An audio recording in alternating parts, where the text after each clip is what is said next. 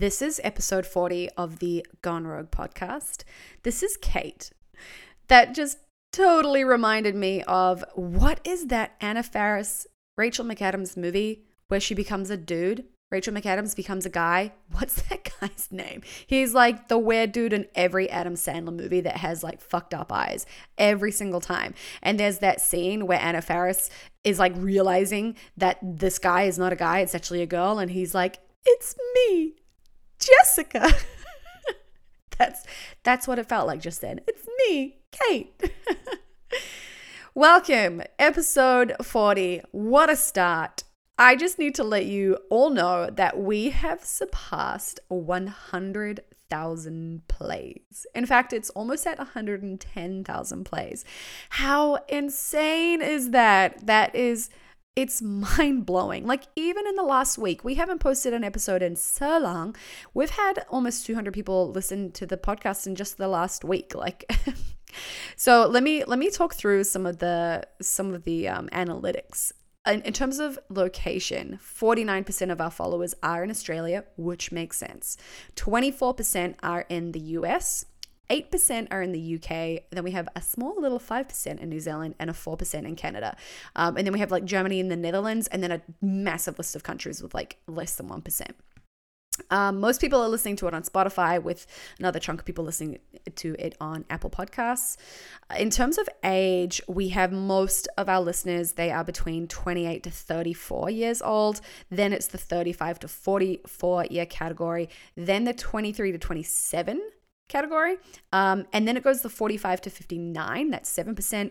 And then 18 to 22 is 5%. Um, and then we have a little bit in the 60 plus range. And then I don't think much, it's still saying like under 1%, but 0 to 17. Hopefully, not that many in that age range. Mm. Gender. 76% are female, probably because you listen to me. I understand if not a lot of men want to listen to me. Okay, I get it. Um, also, the topic, maybe I would say that the topic is a little bit uh, vulnerable and I don't know. Maybe maybe I'm just stereotyping men right now. Um, but 22% of our listeners are male.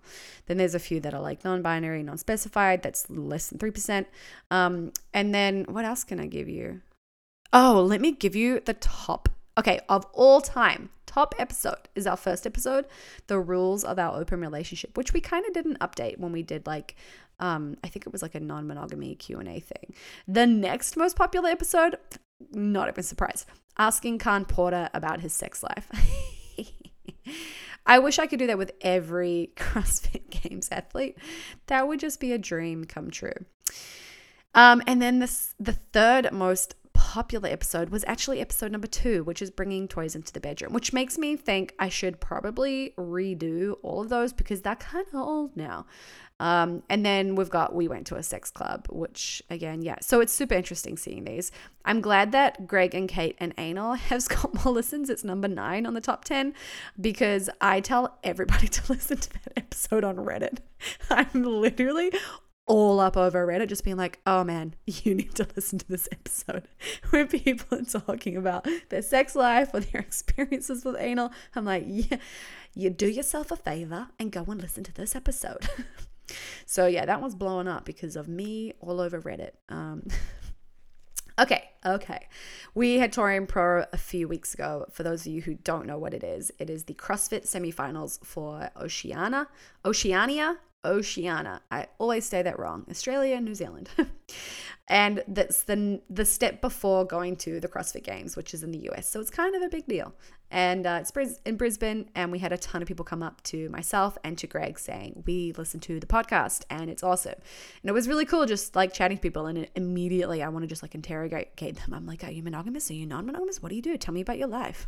so I had some pretty interesting conversations to the best of our ability because we were set up, my business, CFK Nutrition, we were set up right next door to the DJ, um, which I'd actually talked to them about this uh, potential noise problem prior to the event.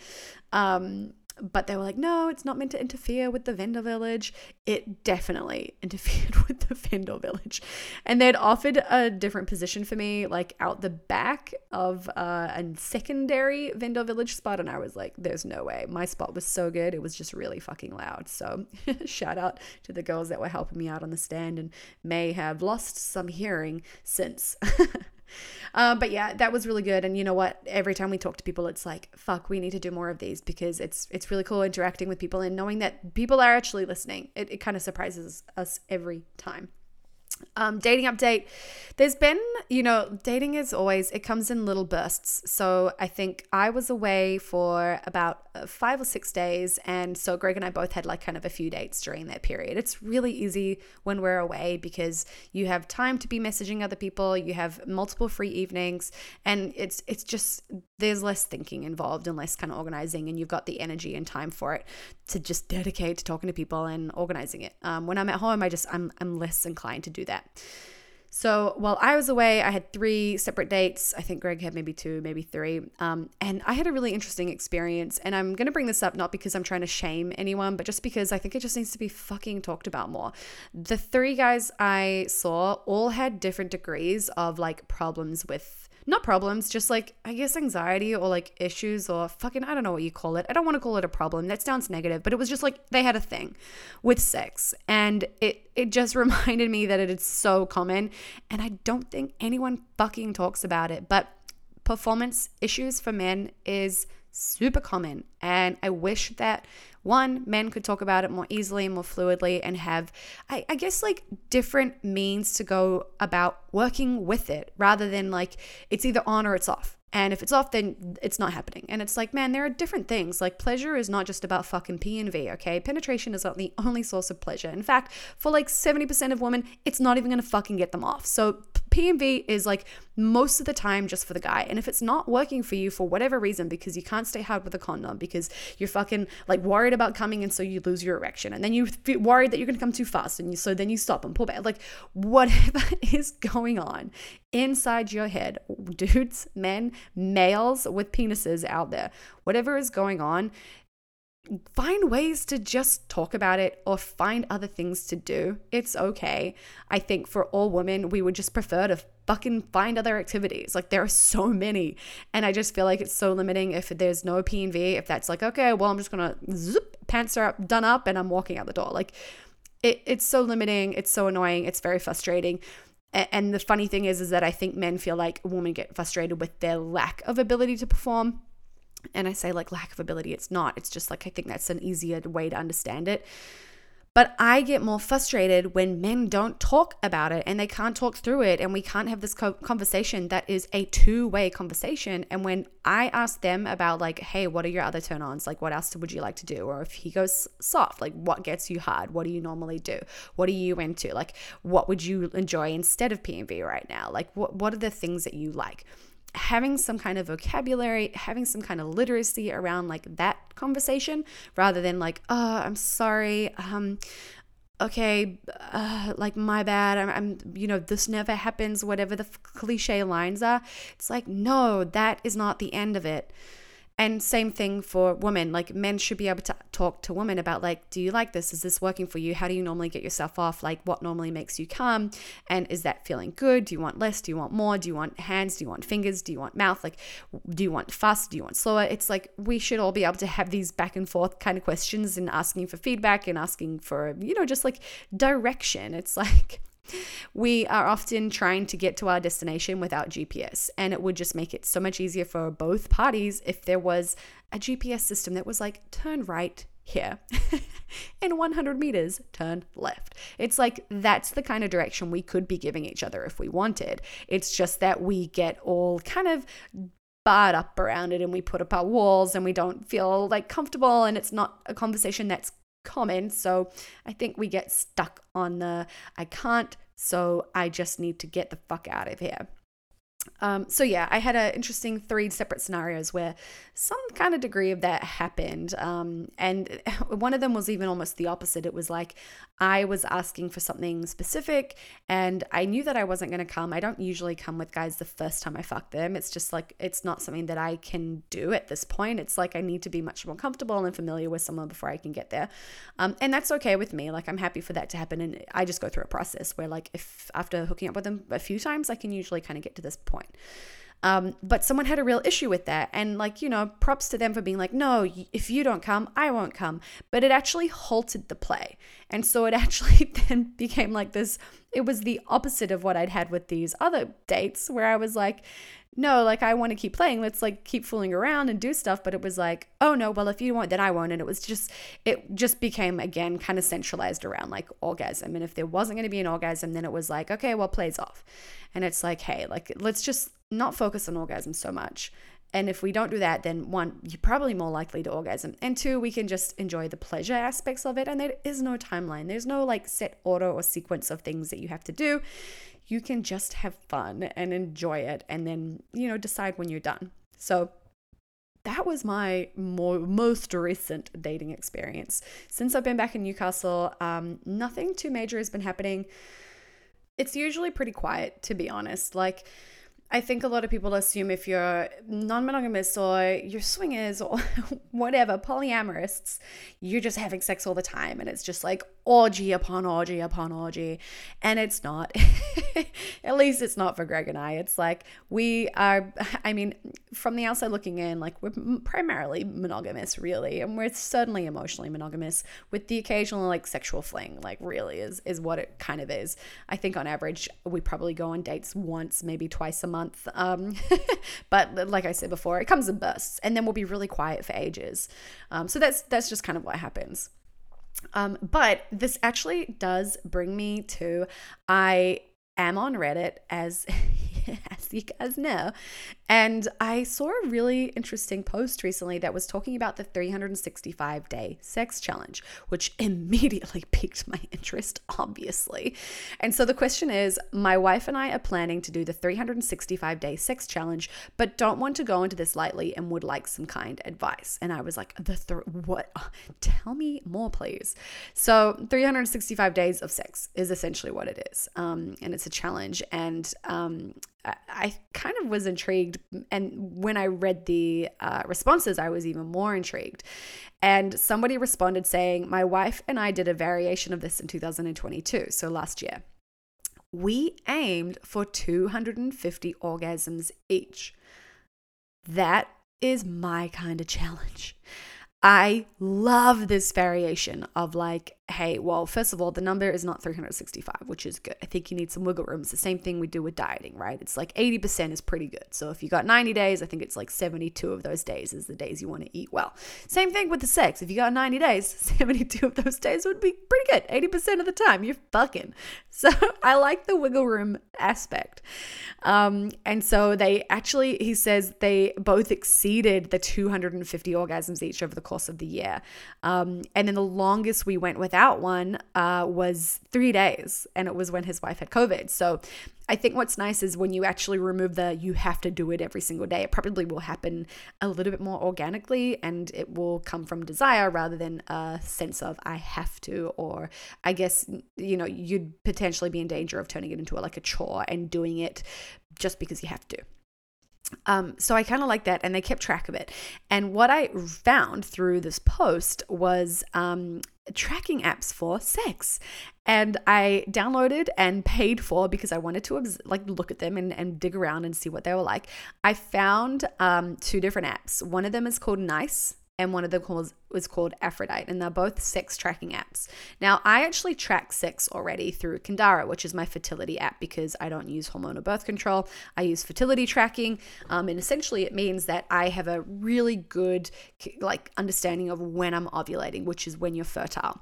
Um, and so I, Greg and I use the withdrawal method, which is obviously a little bit more of a risky method. Um, and funnily enough, it's not that much more risky than using like condoms or the birth control pill um, not according to the instructions, right? So it's like if you're using birth control or condoms, uh, imperfectly, the risk is much higher.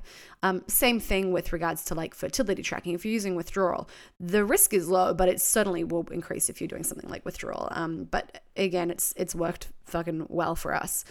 The only time it didn't work was because he didn't withdraw, and that was my bad.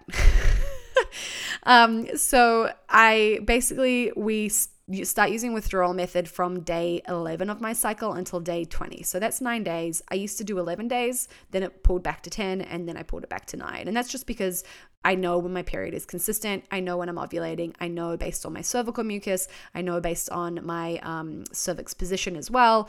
Um, and then also basal body temperature. I don't do basal body temperature as as frequently anymore because I just kind of know it's just so consistent for me. Um, but I definitely recommend for people for at least like one to two years to do BBT. Um, and that's why I tell everyone to do temp drop because you just fucking wear it at night. It's just a wearable tracker. You Bluetooth the, the data to your phone and boom, you're done. The thermometers that people use like Daysy or just like a cheap one from the chemist, they're great, but you have to manually take your temperature every morning. And that is a process that you can fuck up real easy. I did it for two years quite literally did that for two years. I spent $400 on Daysy, which is a super expensive, like fancy little thermometer. Never got a green light. Um, that's their little green light, red light, orange light system. Never got a fucking green light. I was pissed. And then it broke. So then I went and got a cheap one. Still never got the pattern that I needed. It was better, but didn't quite accomplish what I wanted.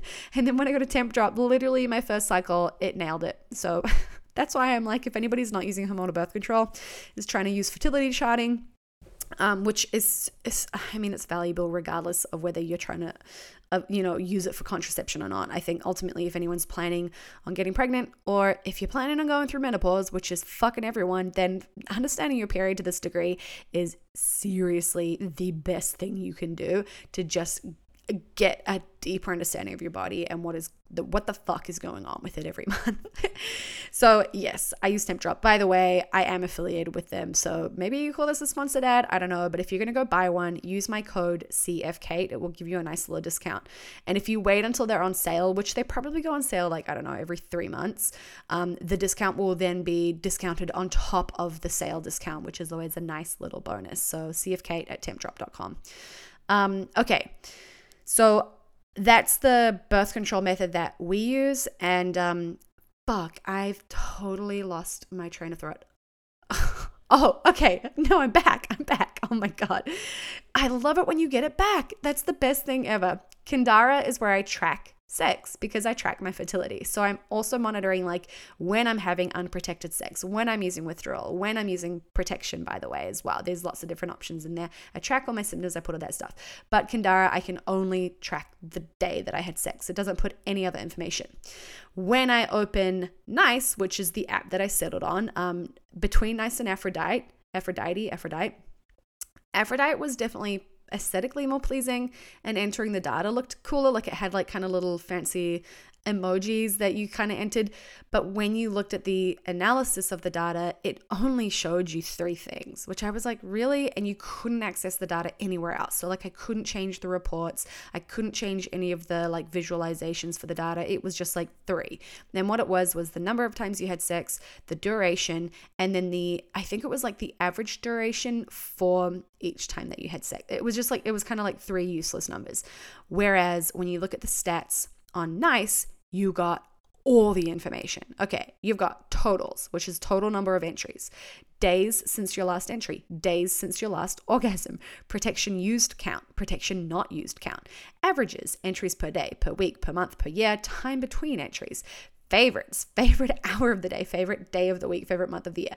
I think this is going to be a little hard because I like I don't know how long I'm having sex for and like the time of day. I'm not really tracking that stuff. It's a little bit more spontaneous and random than that.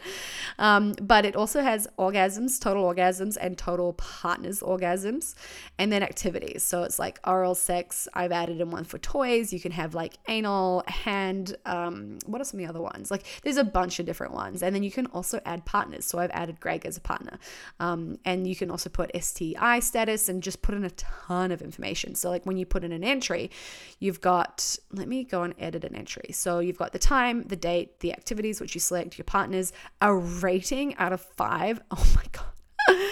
the location, you can add tags and then you have a little sliding button for protection. Then duration, number of orgasms you had, number of orgasms your partner had, and then a note if you just want to add any notes in there. So I fucking love this, and I'm gonna start tracking sex. Um, and I haven't, you know, talked to Greg about like, well, no, Greg knows that I'm tracking it, but we haven't talked about like, oh, we're gonna do a challenge. Um, but I definitely want to see like the number of orgasms. I think that's gonna be really fun. Um, I'm someone that, in terms of orgasm, I can 100% put Greg before me. Um, I'm a little bit better at like asking or, you know, demanding or just doing the thing that gets me off rather than focusing on Greg. But I can also get really lost in the sex, especially when it's penetrative sex. Um, because when I orgasm, it's usually with toys. Um, not even usually, probably 100% of the time. Um, there is the occasional time that it's not, but it's usually oral. I do not orgasm from penetration alone. It's happened I can count the number of times on one hand that that's happened. It's always been with Greg and it's always been a really intense emotional moment. Um, so it just does not happen that regularly. So penetrative sex feels super close for me and it's super indulgent and I really enjoy it and I get a lot of pleasure out of it, but I do not orgasm from it. Um, and so a lot of the time I actually just prefer the penetration even if I don't orgasm because I really get that closeness. But then there obviously are also times that I'm like, no, I feel like I want to orgasm, I want to come, I want to have that like little peak. Um, so I'm going to be super intrigued to see what the numbers and what the stats are. Um, the other things that were on this post that I just, I kind of liked it. The original poster wrote that they had some kind of rules because they didn't want to take it, you know, they didn't want, they wanted to keep it light. They didn't want it to be like this, you know, ridiculous challenge. So they had seven rules. One, that we will consistently be present and be active participants in the journey. Two, that we would support and motivate each other. I would love to see what their motivation to have more sex looks like. Three, we would have grace for ourselves and allow failures, but to learn from them and move on. Four, that we will use this challenge to grow, grow the intimacy between us. And that's where I kind of think like that's probably the goal of the challenge, right? Like the goal is to have more intimacy. Therefore, sex kind of becomes a main feature of intimacy when it might actually just be a means to get intimacy and one of many. And so I think that making sex the star of the show kind of robs the opportunity to use other things to get intimacy. Um, I guess in the same way that, you know, if you've chosen orgasms as your challenge, but regardless, it's a challenge. They need some kind of framework, some kind of system, and that's the one that they're using, and it, and it works. The fifth rule is to use this challenge to be a better spouse to each other and to help meet the other meet the other's needs outside of the bedroom as well as within. Six, to have a broad view of sex, not just P and V, but to understand that intimacy also comes in different forms. Thank you very much. That's what I wanted to hear and read. And then seven, to journal our journey through the next 665 days, 600, well, 365 days, and to document our growth. So that's going to be kind of cool. I, I actually will have to, like, I've saved this in Reddit, so I'm going to have to do like a little, hey, can you guys give us an update? I want to know what's going on. Um, and then some of the other some of the other comments, uh, first of all, a funny one. we tried this and wound up with our second kid. so that's great. Um, and then I think some people kind of just said some good things. And one of them was my wife and I started tracking sex in 2020. We didn't set a goal, we just logged it when it happened. And I think that that's kind of interesting, right? I think it's like you probably don't necessarily need to set a goal. If you just track, that will give you a ton of information and it will be valuable. And it's like, you know, things like you'll realize that you have a lot more sex right before you ovulate or right before your period. And that, that might be a hormonal thing. For your partner, you might realize that when they're really stressed out with work, you actually have less sex or maybe even more sex. And you just kind of will start to be able to understand what's needed in different scenarios or different phases. And, you know, maybe even turn it up or turn it down according to what's going on rather than just kind of like it being something that is uh, i guess just happening. You will have a degree of knowing when and how to control it um, to potentially benefit you. Um, i like this person. This person just said hey start with seven days. Just do that. And i think that's valid. Um, although I, I'm I'm a I'm a proponent of like big goals. I do like that. However, I would say that, you know, the 220 or 250 days, I think, was um, the 250 day challenge for the orgasm people. I do like that. I would say if you're going to do a sex challenge, it should be a year long, but rather than every single day, because I you would hate to be in a position where you missed a day or two and then you feel like you fucked up the whole challenge. Like that's only going to make everybody feel shitty, right? It's like you need to allow for being sick, for being away, for having a last minute work event, for going out on a date and being too full to fuck afterwards. You know, it's like you need to allow for just those things to happen or just feeling not not in the mood, like not wanting it at the time. So I think the idea of like, hey, it's a 12 month challenge, but you're going to do 256 256 okay? That's the number you're going to do. That's the number of times. So um i kind of like that as like a little twist on the challenge. So then this kind of leads me to another question for you guys. How many of you track the people you sleep with? Because i know for me i've always kept track. I know it i know literally everything. I, I even know like details of every hookup. And I love it because I like reflecting back on it and I like having those memories written down because I'm a forgetful person. I know I am. Plus, I plan on being around for a really fucking long time. And it's really good when I can reflect back on things with me having written notes at the time that it happened because it just brings it all back. I am someone who keeps track. Greg is and isn't and I'll let him share the story on his own one day. But he's had phases where he's kept track and phases where he uh, hasn't. And I think since talking, we actually saw a really good video, and it was from um, Dr. Jana on Instagram. If you don't follow her, you absolutely must she was talking about her counting. She said that she, I think, used to count or was counting and lost count, but she loves to keep count. And I think, you know, I felt aligned with what she talked about. It was a memory and it was something that she wanted to remember and she valued it and valued that person. And it was almost a, it's almost a sign of respect to the person that you've shared that with because you've remembered it. It's kind of a big deal. And I think it's a nice thing to do.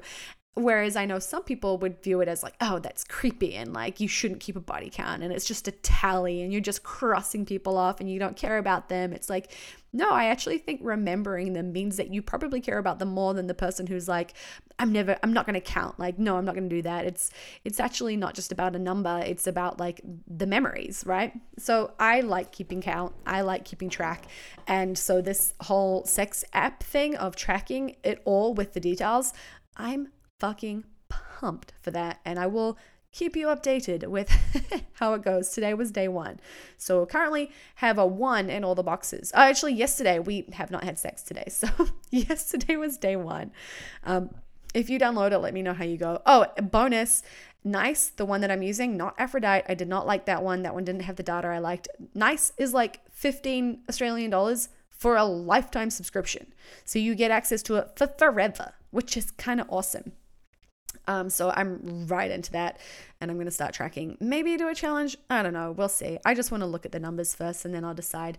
Greg and I will have a little have a little team meeting. So a little bit of a rant is up next. Usually I rant about the TikTok girl who gives relationship advice like she's in the fucking 1950s.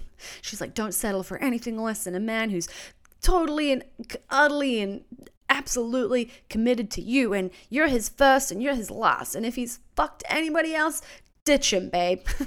and I'm like, man, whoa. Um, we have so much shame about sex. Okay.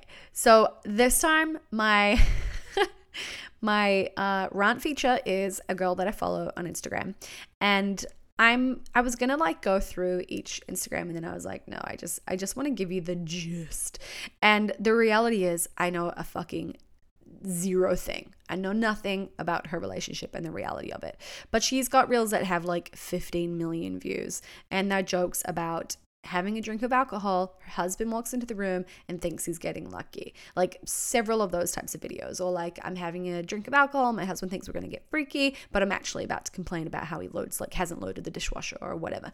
So it's like kind of like these domestic conflicts happening, um, all wrapped into like drinking alcohol and sex and like how the husband initiates and um, you know, like what that experience is like for her. And it's usually negative and she puts it into this humorous light. And I have just so many issues with this on so many different levels. And as lighthearted and as, as funny as it is, I think when you see those jokes just like bouncing around the internet, you're like, fuck me, it's actually just the truth.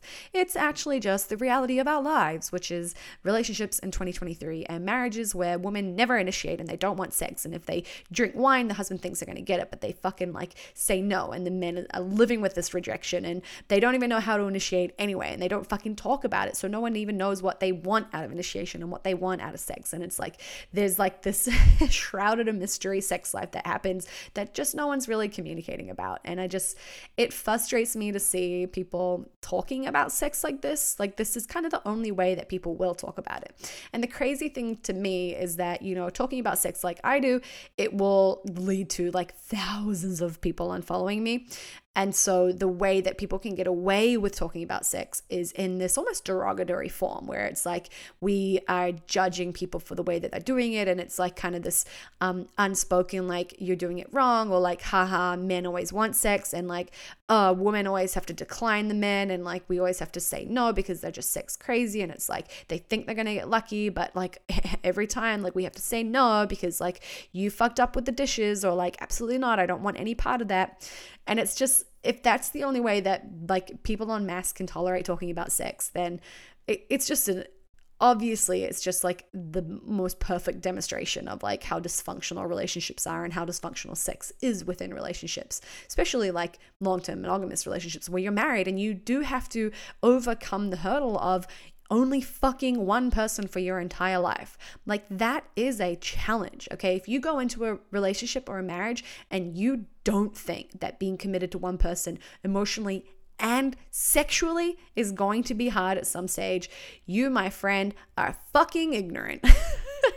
In the kindest way possible, you need to consider the and I guess uh, it's kind of a weird way to put it, but it's like consider the worst possible scenario. Like what are the what are the things that could happen? Even if at the beginning of a relationship you're like, it'll never happen to us. What could happen? What if you get bored? What if someone's libido fucking falls off a cliff and they do not want sex? What if someone initiates and it's just an initiation in a way that you fucking hate? What if you get in the habit of only having sex when you drink? How do you relearn how to have sex without alcohol? What if you only have sex in the dark? What if you have body issues and at some stage when you gain weight, you do not want your partner to see you naked? What about those things? Because if we don't get honest and upfront and vulnerable about that when we are with one person for forever, you are going to be dealing with those issues with that one person for forever. And so, sex needs to be this conversation that you can have at any point, at any place, at any time. And like I like to joke with Greg, we talk about sex at the most inappropriate times. Like we're in the car this morning, I had a question pop up on Paired, and the question was, if you could have a sexual superpower, what would it be? And it was like we were literally sitting at the lights, we'd just finished working out, we were waiting for the train we were stuck at the lights and it was like this question popped up and I asked him and it was like super normal conversation. And then we started talking about like oh my first superpower that came into my mind was actually like kind of a one based in like my insecurities and like I would want this to happen so that I could get this um, and I wouldn't have to deal with that challenge. And then you know the secondary thought that we had was but actually no no maybe i would want it to be this. And so then we actually kind of had this really interesting little conversation this mini conversation about sex and that's kind of what I want for everybody, where it is just such a normal thing to talk about and all your shit's out on the table. Like you're you're open, right? Like there's nothing that your partner doesn't know and they know all your dirty secrets. Um, and this has been a long time coming. It's not an easy thing to do. I've never done this with another partner. So don't feel like I'm sitting here on like some fucking high horse being like, oh, you guys should just talk about sex and it's fine. It's not. It's also really hard to do. And I think that's why so many people find themselves in relationships where they can only joke about it, right? Like that's the only outlet. We can joke, but otherwise, don't go any further than that because it's a little bit uncomfortable and it's a little bit too close to home. For me, talking to Greg about sex, the thing that helped me was talking to him about the biggest problem that I had, which was figuring out how to orgasm with a partner. That terrified me talking to a guy, especially a guy that I liked about that. I really I felt so uncomfortable and so challenged and embarrassed, and I hated it. I hated it about myself so much. It was this secret that I had. No one knew about it. I could pretend it didn't exist if I wanted to when I was with other people. It wasn't talked about, it was never confirmed. It was like, you know, I could just kind of play pretend and play happy and just get along with it and it wouldn't be a problem. But the reality was that I was destined to have this like unfulfilling sex life if I let that happen. And one of the first things that Greg and I did was um, the New York Times put out a uh, really cool article that was 36 questions to fall in love. And I'm pretty sure I've mentioned it before. That was the first series of questions that Greg and I did when we first met. Like, we've constantly done questions as, uh, like, just it's like the theme of our relationship. We have always asked questions and we don't come up with them out on our own. We've always used really good prompts or really interesting questions that we've found places. So we often talk about the question decks. Um, we've got like six of them and we're just constantly working through them when we go on date nights or random nights at home, whatever. We probably do it a couple times a week still. Like we're almost at three years and we just always do questions. It's become a pivotal part of our relationship. Pivotal, maybe that's not the right word. Maybe like central. um, but anyway, it's a it's a really it's a foundational part of our relationship or fundamental. Some fucking big, good, hearty word that means it's important. Okay, that's what I'm looking for. and 36 questions to fall in love finishes with tell the person that you're with or whoever it is that you're doing this with uh, them about a challenge that you're experiencing right now and ask them for advice. And what I like about it is you have to share something, share something that is hard for you right now. And then you have to be open to their influence. So you have to ask them for their feedback. And I think it's a really interesting position to put yourself in when you ask someone for their feedback and their opinion. I think we spend a lot of time sharing our opinion and giving our thoughts on our shit that we're going through, but we don't often invite in an opinion and invite in someone else's thoughts. Um, you know, not not genuinely. And so I remember him asking this question and being like, immediately in my head, I just knew that I had to talk about orgasm. Like it had come up, it was something that like I'd been thinking about and I'd kind of been struggling with. And I kind of, you know, like Greg and I had, we're both aware of it, but we just probably hadn't really verbally like gotten into the details of it. And certainly not to like the point where I was like, it is a problem. I find this really hard. I don't know what to do. Um, and so that was the first thing that came into my mind when this question came up. And I was like, fuck, that's the thing I have to talk about. And I was like, okay, what other problems do I have? What, are, what other problems do I have? Come on, I got to have something else. I was like, there's got to be another challenge in my life right now. God damn it. And I couldn't think of anything else. And I was literally panicking trying to think of something else.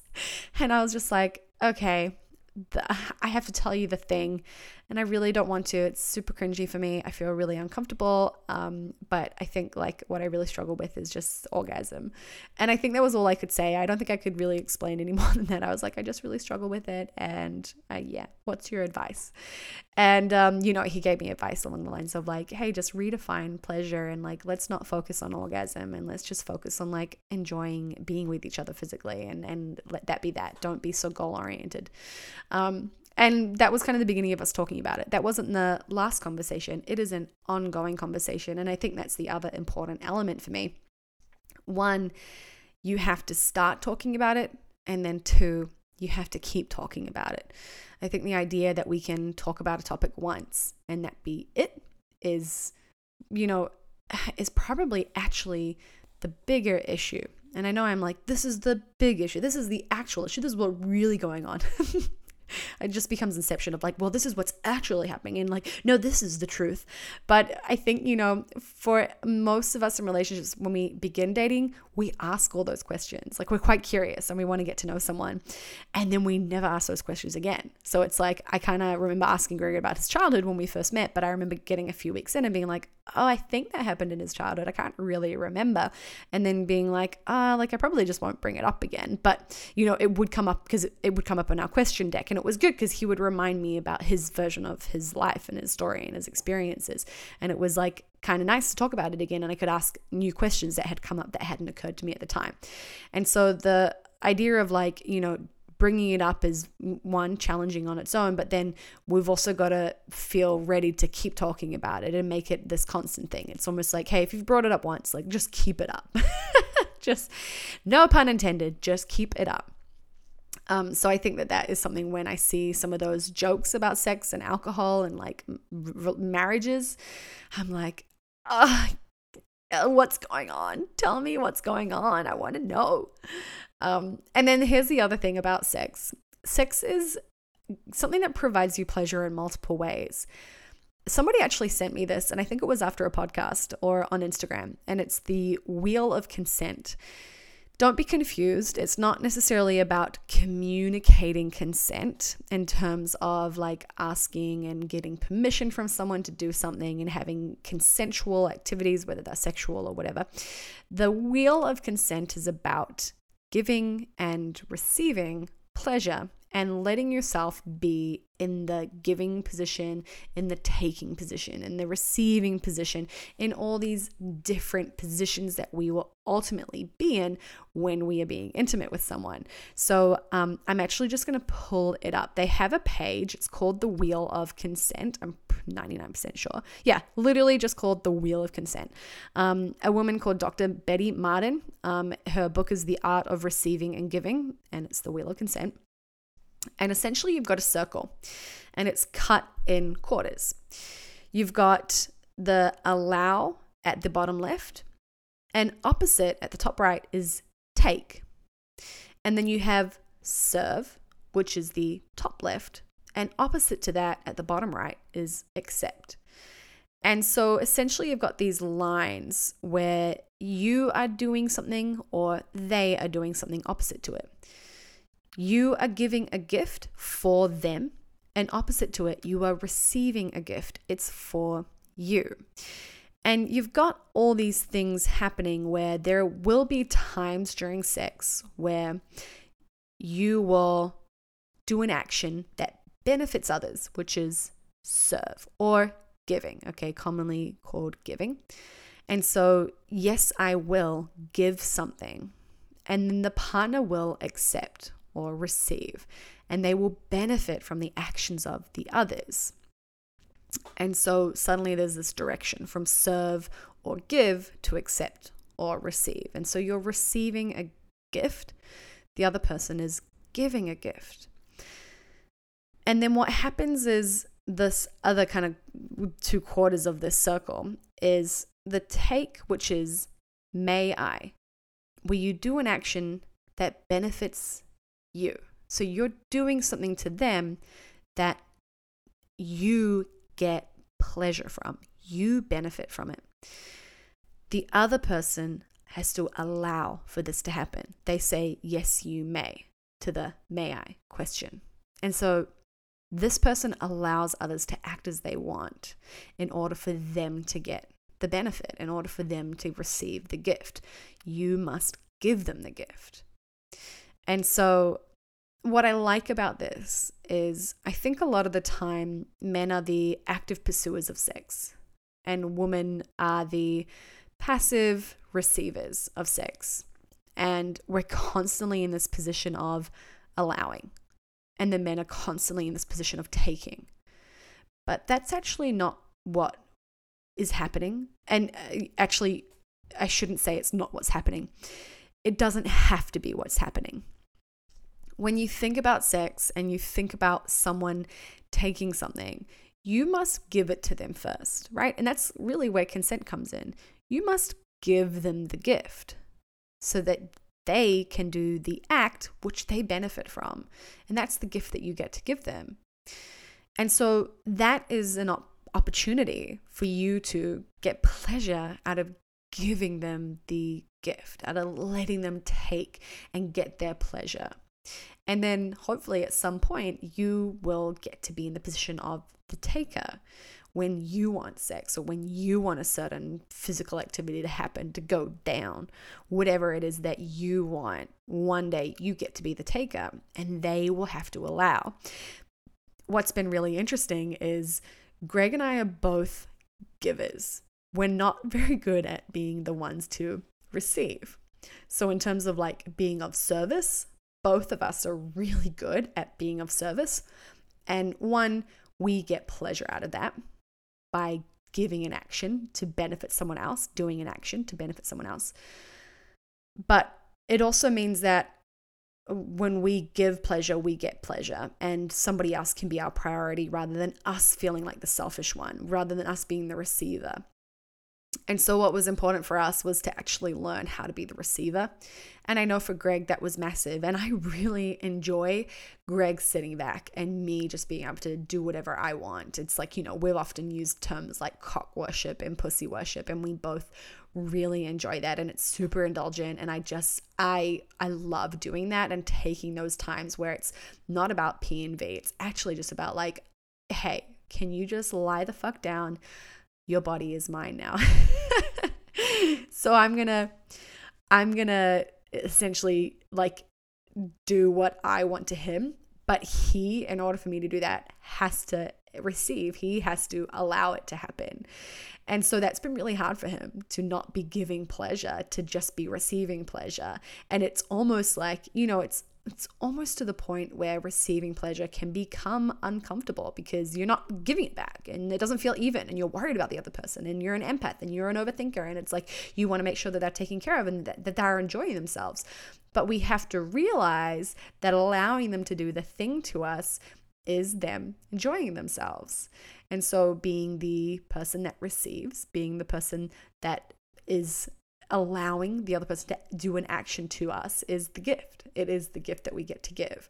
Um, and sometimes we want to give the gift, and sometimes we want to receive the gift. So go and look up the wheel of consent and get your eyeballs around it and try to understand it. It's super cool. I think it's such a nice concept and such a nice perspective on sex. And I think when I see people talking about like you know, like men always want sex, or like the joke of like men just like trying to initiate sex whenever they see their wives drinking. It's like, I think that tells me that there's probably a lot of women out there that don't want sex.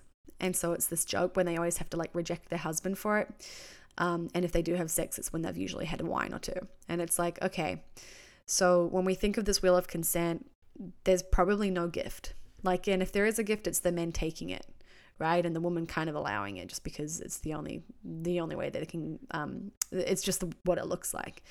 So yeah i just kind of i guess where i'm going with it is can we can we create relationships where people get both people get what they want out of sex?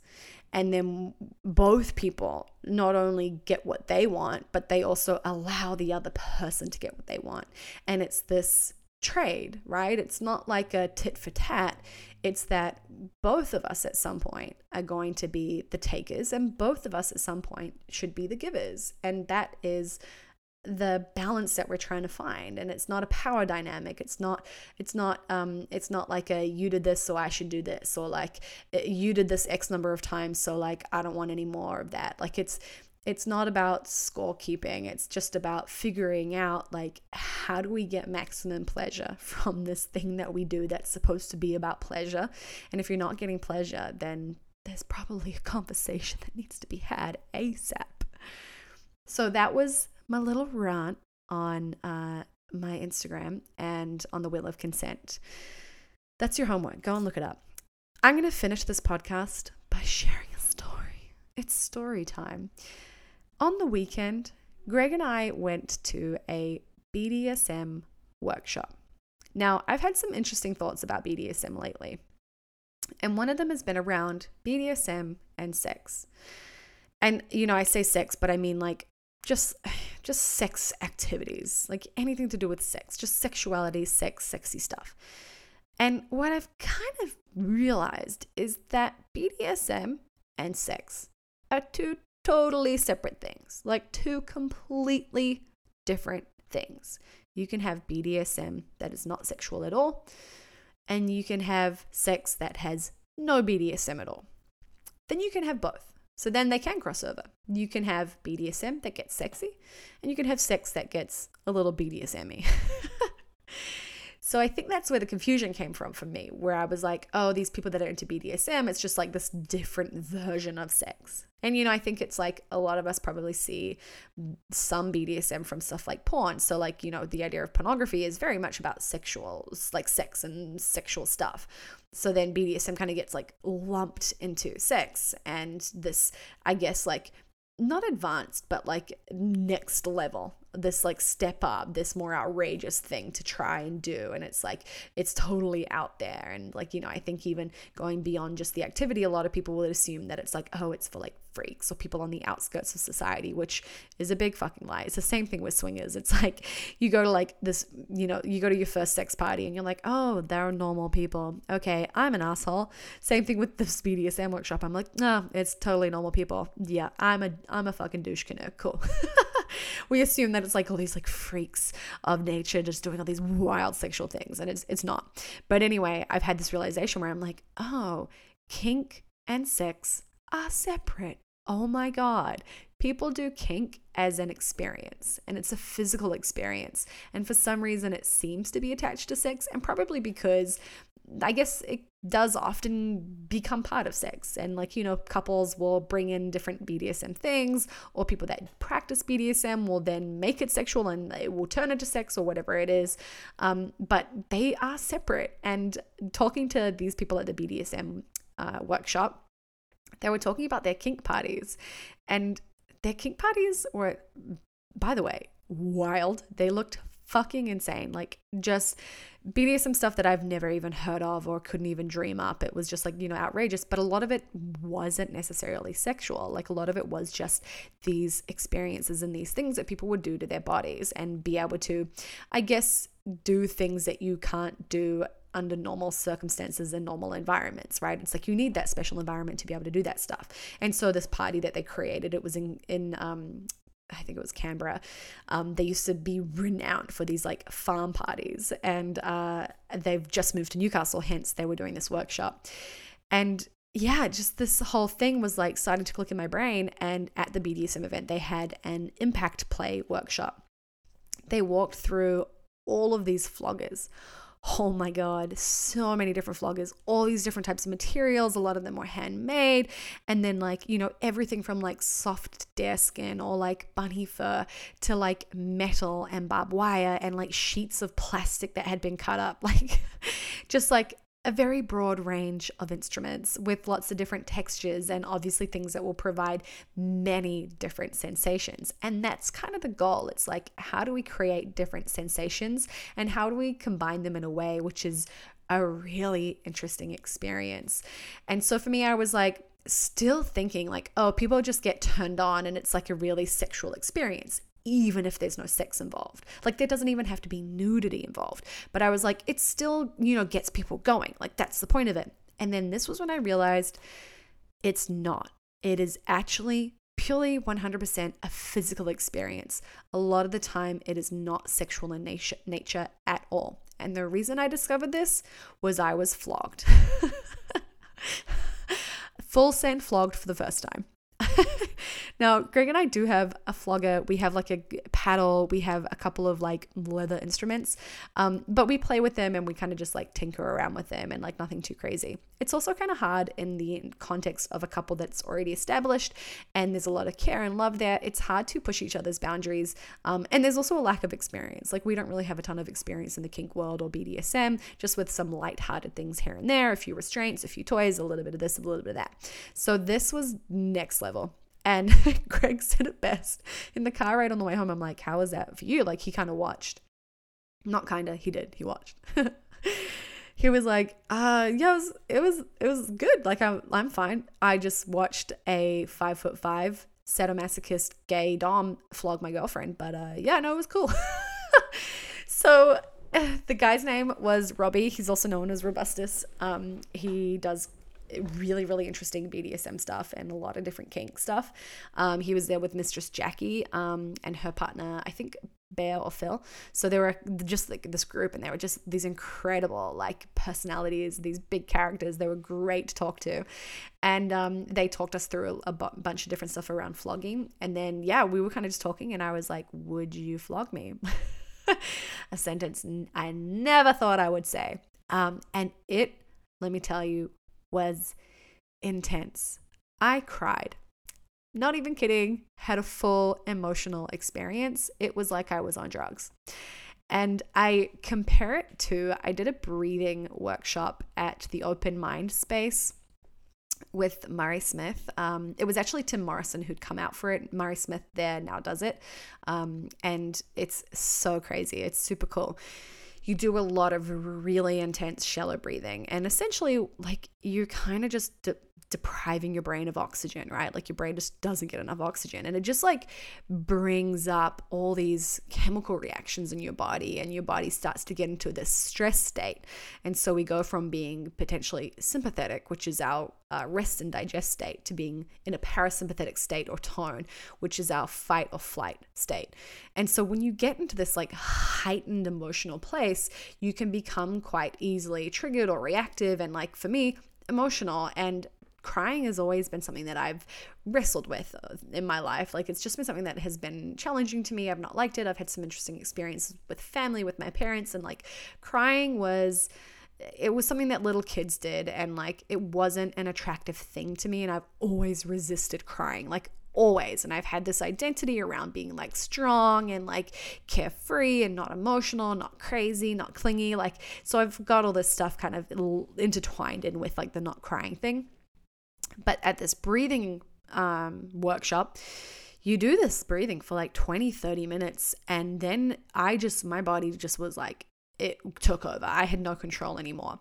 And it I think it, you know, brings to the surface anything that you're emotionally going through at the time. And so, you know, you can just feel yourself like wanting to pour out with tears and break down. Like you feel yourself just wanting to break down and have this like full blown just like waterworks.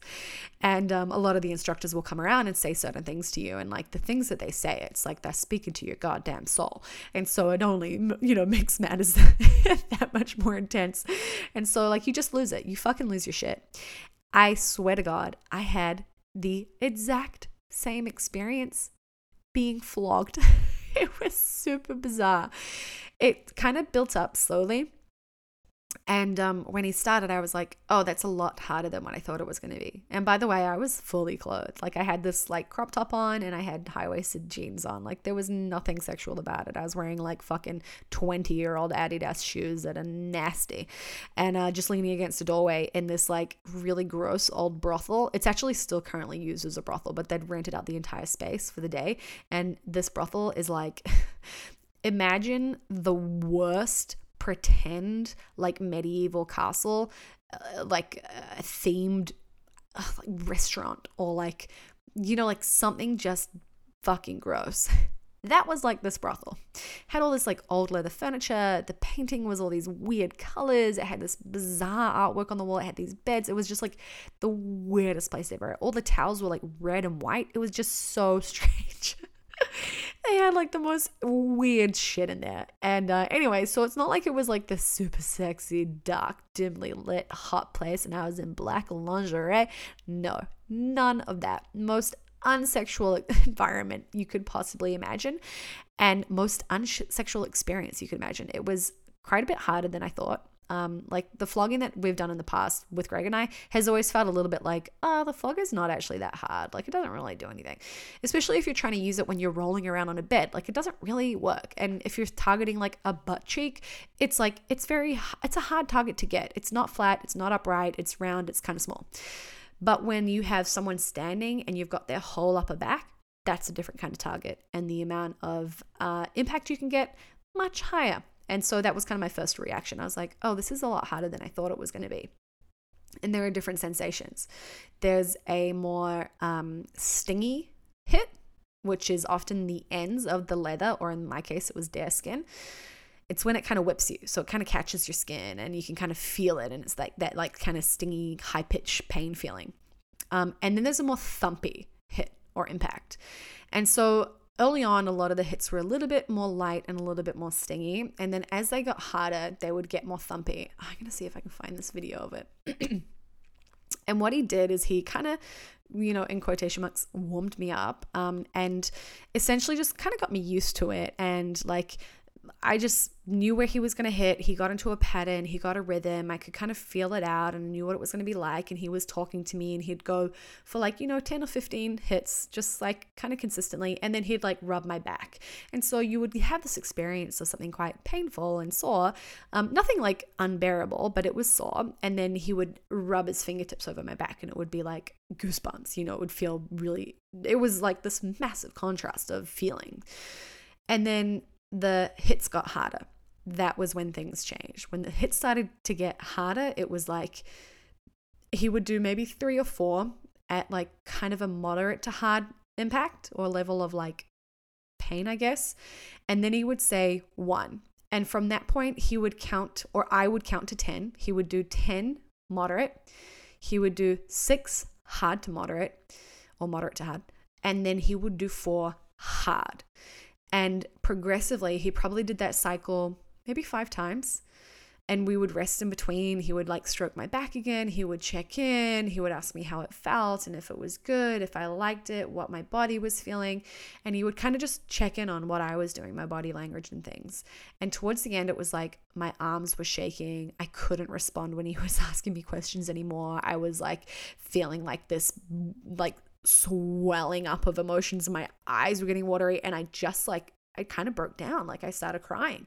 And we didn't stop. It wasn't like I curled up onto the floor and cried. It was just like it just started coming out. And what was great is that during this workshop um, for the BDSM day, Mistress Jackie had said, whatever comes up, just let it.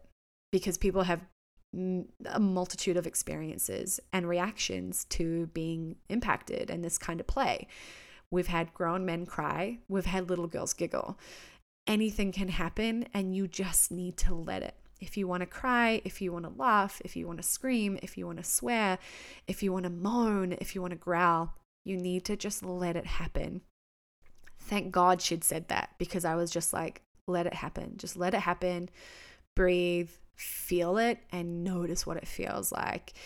And it was just so crazy. I think it was this experience of like deliberately putting yourself into a position where you were kind of being hurt, right? Like you're being put into physical pain and your body re- responding to that and just forcing yourself to stay there and feel it and see what happens. Um, and so it was just like wild. Let me see if this will um, play with volume. Okay, that slapping is me being flogged. This is the six moderate. For, and I'm counting my head. Thank God I had the number of reps, the number of whips. This is the four hard. And he fucking cracks that flog over my back. Okay. I had a red back for the rest of the day. I had so much heat in my back. My arms had gone shaky. When I dropped my hands from the doorframe that I was leaning against, it was like my body had tingles all through it. And literally, it was like I'd, you know, it's like I liken it to the breathing experience where like you're breathing and you haven't got enough oxygen and you're getting yourself into this really worked up state. But it's also the same experience I've had at like a music festival at like two in the morning after doing a ton of MDMA and just like dancing to like the best song, the, your favorite DJ, and just like having this like crazy out of this world experience. Like in your body, like you are no longer in it. You cannot feel it. It's separate to you. It's like that was kind of the experience. It was like my body didn't feel like my body. My skin was, my skin was like everything I touched felt different. And that was, that was my experience. It was, it was surprising, it was unexpected, it was emotional. It was it was intense. Like it was super intense and there was nothing that made me want to have sex afterwards. I wanted to like cuddle and I wanted to like just be held by Greg and I and I and I was hyper, like I was really hyper. We were talking and I I already talk fast, but I was talking way faster. It was like I'd had a shot of adrenaline. I was it was like I'd had 3 espressos. I was just like shaky and jittery and like couldn't couldn't talk slowly, couldn't breathe properly. It was like a panic attack, but a happy one. it was it was super crazy, super fucking crazy. Um, so I guess if you've been checking out like sex communities nearby and you know some of the clubs or some of the you know people in the community and you've seen them on Instagram and they put up something about some kind of impact or kink or BDSM workshop I highly encourage you to go I would have never guessed that I would do something like that even like having been at sex clubs and swinging with Greg and doing all these things it's like kink and excuse me BDSM uh, things that still were kind of not, I didn't really understand them, to be honest. this always happens when I talk too much. I end up dying. yeah, so I, I think one, I just didn't really have a proper understanding of it, first of all. And two, I'd always thought that it was like to, to, um, I guess like lift up the experience of sex. I thought it was like an accessory to sex. That's what I thought about BDSM or kink. It was just something that you would do in addition. And then this made me go, oh no, it's a physical experience that is totally separate from sex. And yes, it can be done and incorporated with sex, but I think in its true form, it's about a physical experience. And so, yeah, that was eye opening for sure. And I definitely think if anybody else were able to do something like that, just fucking do it. It was it was pretty wild. So that's the story that I'm going to leave you guys on. Um, thank you for being here. Thank you for listening. If you want to write a review, I guess this is what I meant to say at the end of a podcast. If you want to write a review, please go and write one. I would love it if we got some reviews and got some feedback. If you want to if you want to like send me feedback, um, the Kate Gone Rogue Instagram is probably a good place to do that. Or CF Kate, obviously, you can go to my page as well. Um, please let us know. Let, let us know what's interesting. Let us know your experiences. Let us know your stories, whether you're monogamous, non monogamous, whether you are into kink, whether you're into swinging, like whatever. If you have questions, I would love to do more questions on this show as well.